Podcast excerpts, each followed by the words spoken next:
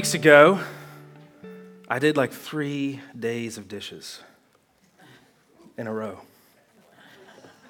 I think I emptied the dishwasher. I cleaned up the dirty ones from dinner. I put some in the dishwasher. And by about the third day, I noticed that Dory didn't say anything. And I sort of leaned over, said, "Hon, did uh, you know? Did you notice I did the dishes?"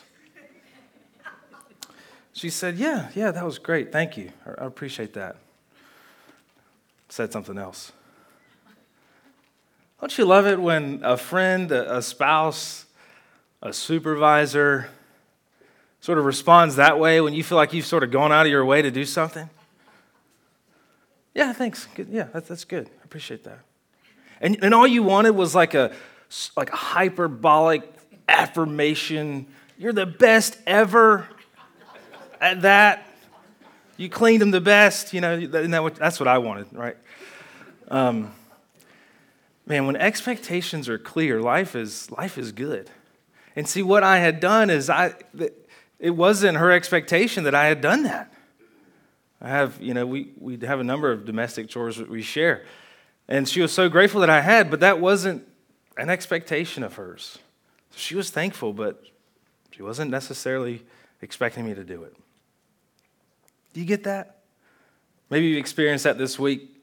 You've, you've offered something and, and you've totally, uh, you know, you've, you've gone above and beyond, and, and what you get back is sort of, uh, sort of nice, flat. Thanks. You see, Jesus and his nearing the end of his life, he has something very important that he wants to share with his disciples and with you and I. He wants the expectation of their lives to be so clear that they don't do dishes when he didn't ask them to, that they don't, you know, make extra copies when that wasn't the goal. He's anticipating his, his closest friends of being afraid and being frenzied. He reminds them of the, of the comfort of the Holy Spirit in this section of Scripture. And as we're going to look, he, he shows a way out, a way forward through a frenzied life. Let's look at what he says in, in John chapter 15 in this familiar passage. We'll read the first eight verses. And as we read it, I, I just want to float this question to you that hopefully we'll both be arriving at something similar by, by this morning's end. And that is according to Jesus, what is your job description? What's he want you to do? What's he want you to be about? What are we supposed to be? So that's the question for us. What is your job description? Hear now what he says. Jesus says, I am the true vine, and my Father is the vine dresser. Every branch in me that does not bear fruit, he takes away, and, and every branch that does bear fruit, he prunes, so that it may bear more fruit. Already you have you are clean because of the word I have spoken you to you. Don't get tripped up there. That's um, G- uh, Judas. You remember how he portrayed Jesus? What he's saying is Judas is no longer in their midst, and he was unclean uh, for his faithless act, and therefore he's. It's a sort of a, a word of comfort as he is um, teaching them. Verse 4 Abide in me, and I in you. As the branch cannot bear fruit by itself unless it abides in the vine, neither can you unless you abide in me. I am the vine, and you are the branches. Whoever abides in me and I in him, he it is that bears much fruit. For apart from me, you cannot do anything. If anyone does not abide in me, he is thrown away like a branch and withers, and the branches are gathered and thrown into the fire and burned.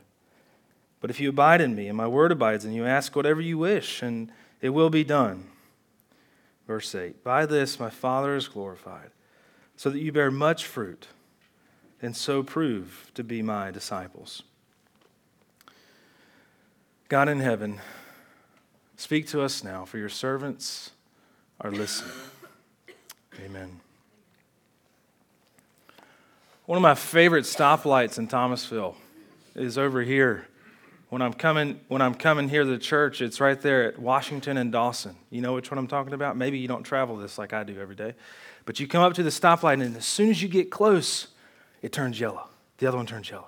I'm through there in 10 seconds or less.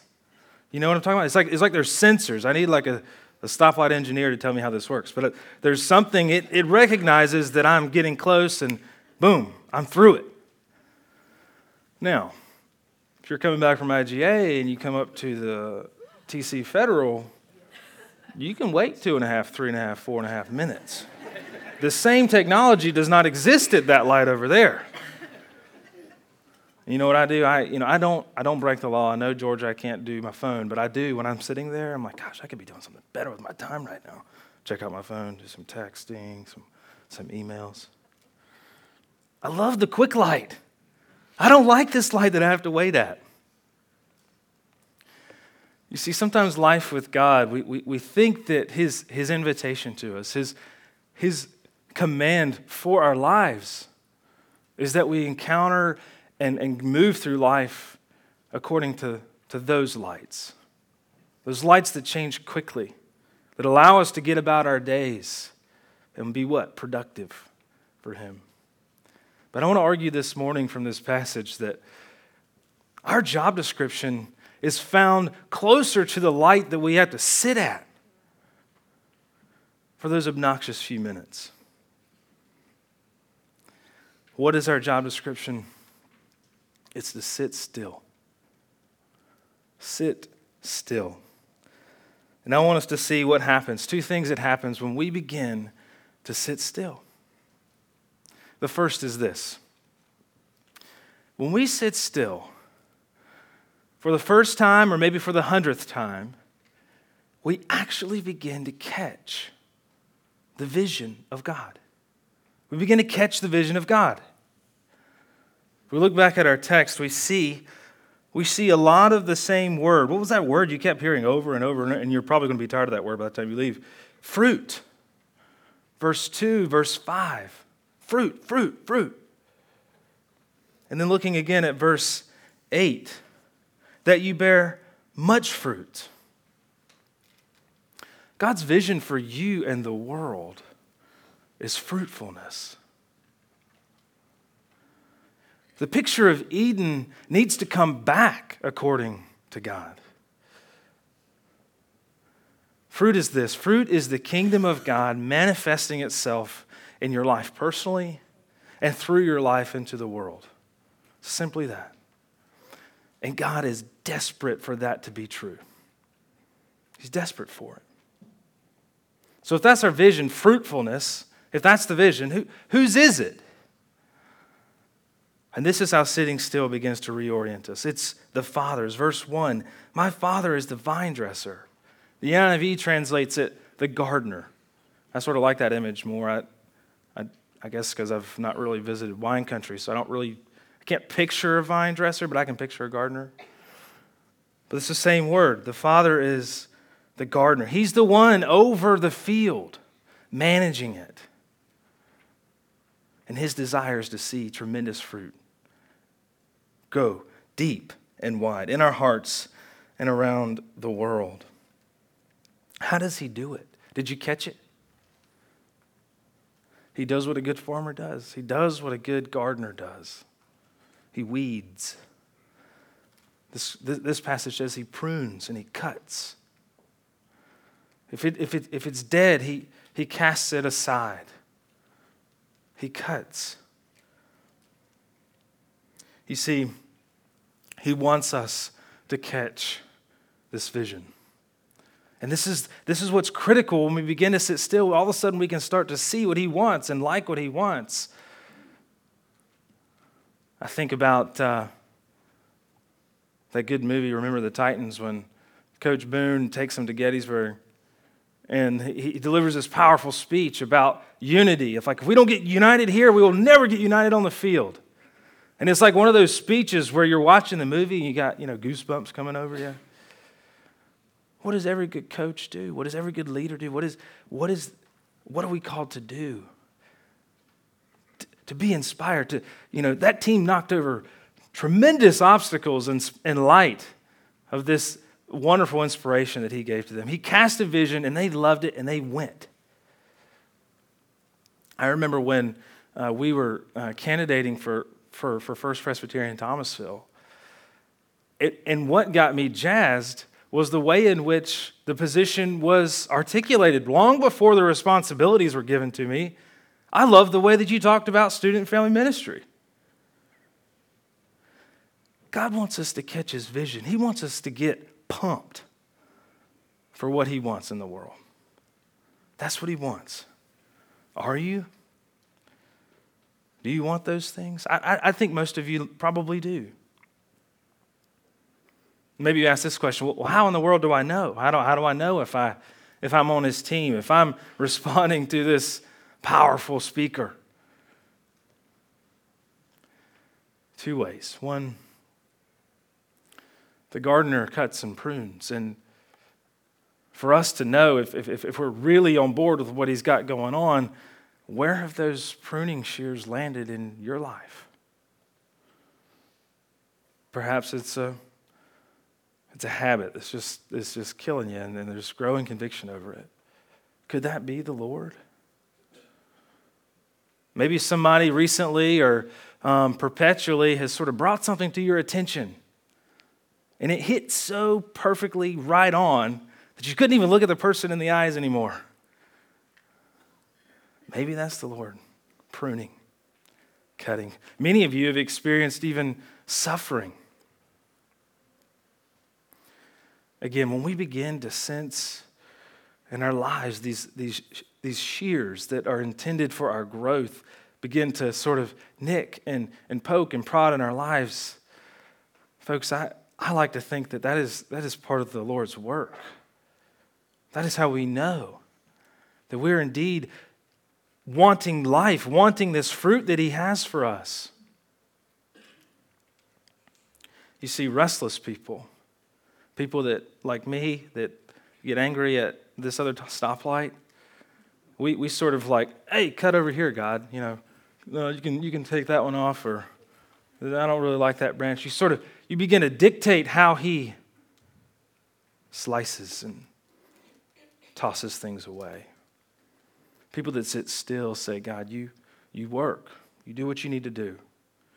And we don't, we, don't, we don't offer certain things up and hold certain things back because He's the vine dresser and He's faithful at doing it.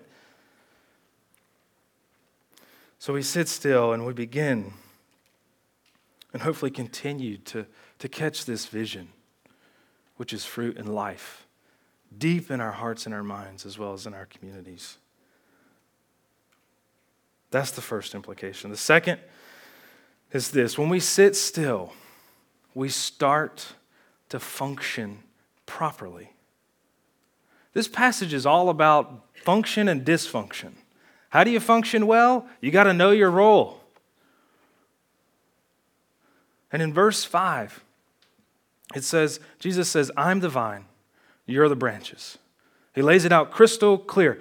Our job description, or excuse me, our title, our, our, our title of, of the position is branch.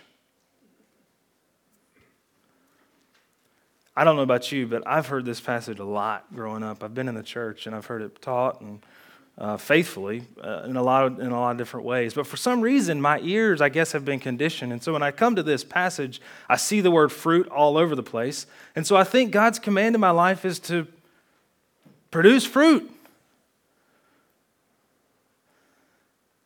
Branches, as we see in verse 5c, you can do nothing apart from the vine. Verse 4 a branch cannot bear fruit apart from the vine. Sitting still, catching the vision, owning our role, our title as being a branch. All of a sudden, we're, we don't have to be the vine anymore. We don't have to be the ones manipulating the good things that might happen in and through us. Jesus is the vine, and we're the branches. I think six times in One's a command, and another five are sort of these conditional clauses about if you remain, if you abide. The life of a branch is, is something of, of, of doing something perpetually, which is over and over and over again, remembering who you are and living in light of it. Remembering who you are and living in light of it. You, you, to, to, to remain in Him, if He wants you to get it, He keeps telling us this. He keeps telling His disciples as He's walking and He comes across, man, He's a good teacher, and He sees this vineyard. This is a fantastic illustration. Over and over, if you abide, if you abide, if you abide, I will produce the fruit through you. I love a good spicy chicken sandwich from Chick fil A. I also like chicken fingers. So don't go hating on me because I don't like the nuggets as much. You ever wonder what makes Chick fil A so successful? And don't say because they're closed on Sunday, which I think is a good thing. I think that's a good thing. I support that.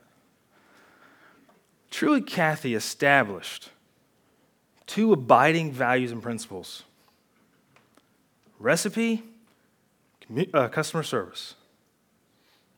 Those are it. Dan Cathy, who's, who's at the top now, he's not tweaked the recipe and he's not changed the philosophy toward the customers. He's not trying to reinvent the wheel. This seems counterintuitive. It seems like to be entrepreneur, you know, to, to grow in life is to be creative. And in some areas, that's, that is required of us. But, but being fundamentally a Christ follower is to not seek to do anything on our own. You might say that he's just reaping the benefits of a sustained philosophy. He was asked in an interview um, a series of questions, and I remember he responded and said, We're not in the chicken business, we're in the people business. You see, when we, when we start to just, just lay our whole selves on, we don't try to reinvent things, we just start, we just recognize who we are as branches. And God will just he'll just send that fruit right out. He'll order, he'll toss out those chicken sandwiches and those french fries like nobody's business. But our job is not to sort of figure out a new way to do it. You know, one of the pushbacks that you might be sensing that I myself encountered as I was looking at this passage was man, this seems like a hyper grace message. Like, where's the, where's the faithfulness at? In our lives? Like, what, how are we supposed to actually show the world that we're obedient to, to his commands? And I'll use an illustration from Scripture to try to paint the picture. Do y'all remember back in the Old Testament when, when God's people were um, rescued from Pharaoh and Moses is journeying with them and, and they get to a body of the water called the Red Sea. And at that time, you could not traverse it. Like it was, you know, it was like you'd encounter the Gulf of Mexico or something. And, and by the way, there's like a plume cloud of like chariots and really strong fighting people headed toward you. You know, rocking a hard place, this, this was it. Right? Do you remember what Moses said? In, in chapter 14 of Exodus, he said, the Lord will fight for you.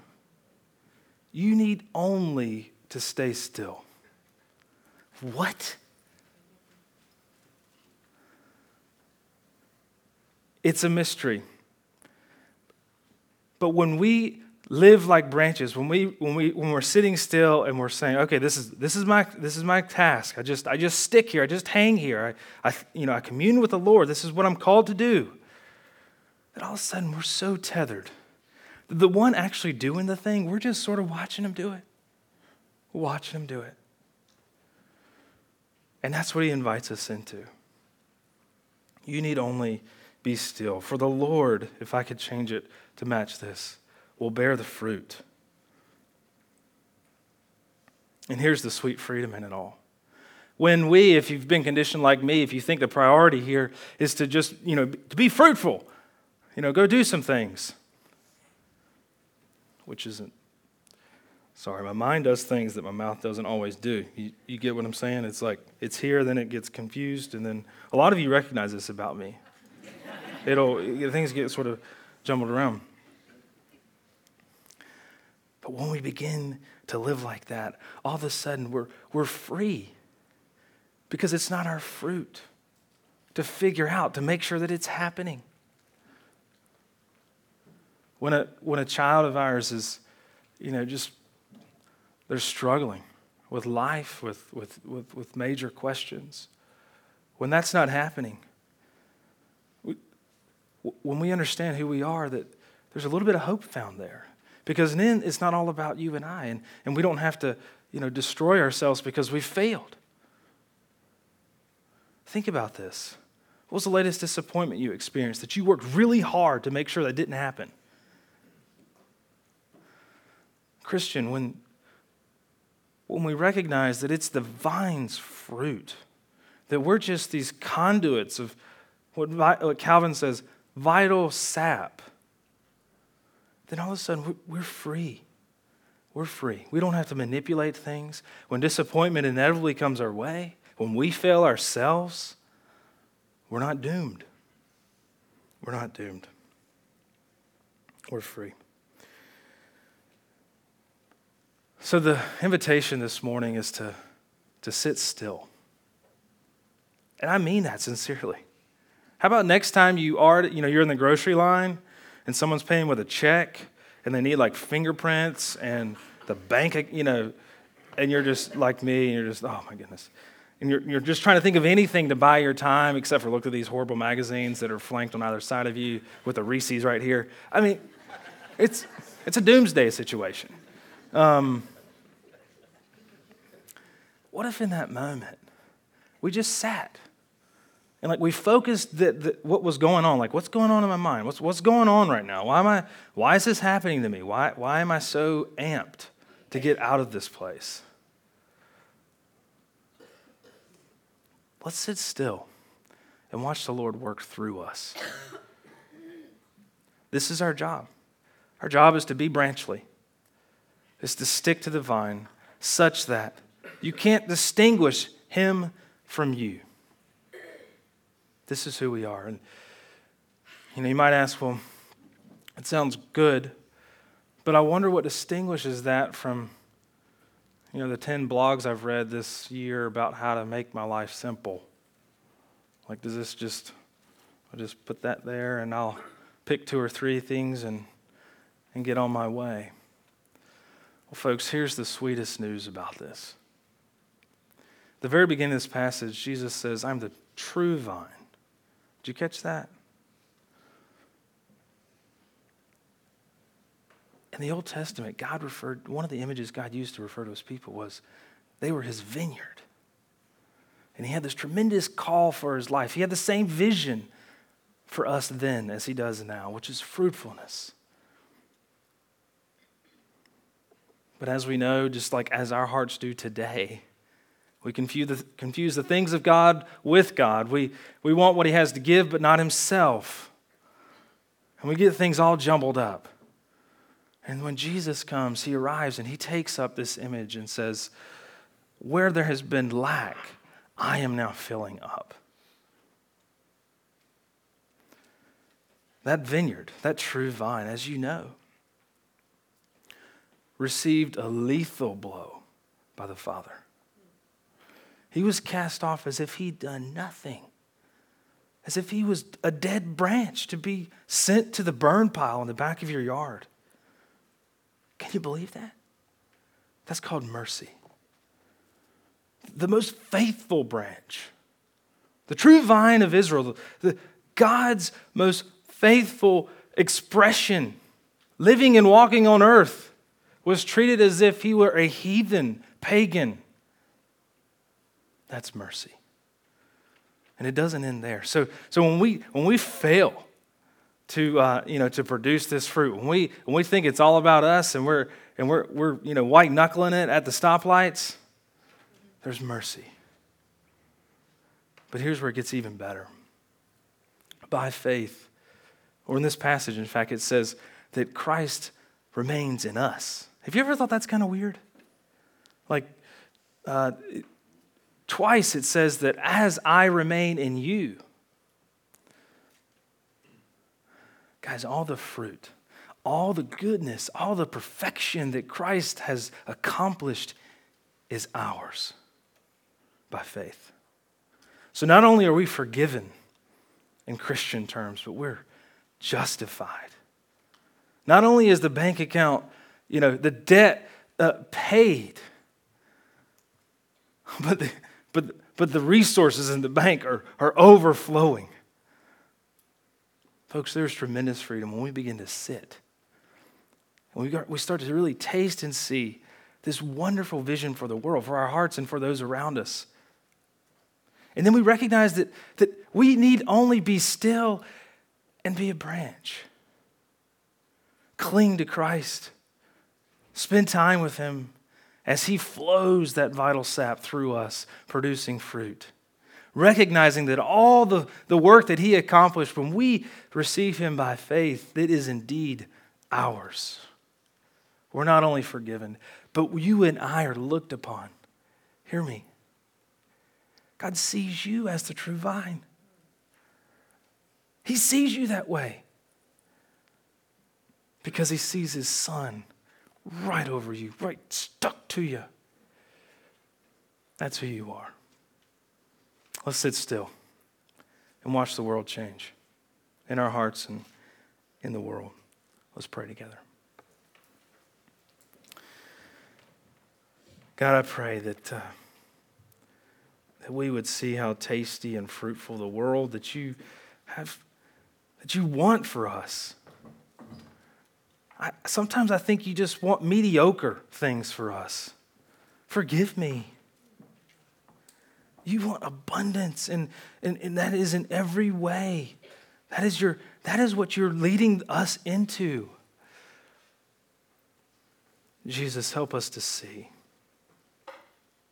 how faithful you were, and that when we cling to that wonderful promise, that as you remain in us, you don't have to flex your muscles to keep us close to you. We're called to constantly look at you, but it is a once and for all thing that we are yours. God, we want it to be true. Help us to be still people, not anxious ones.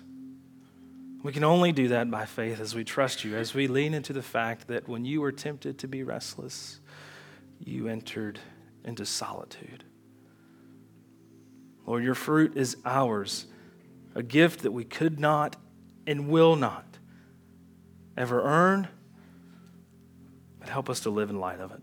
Help us to be the branches you've called us to be. For Christ's sake, amen.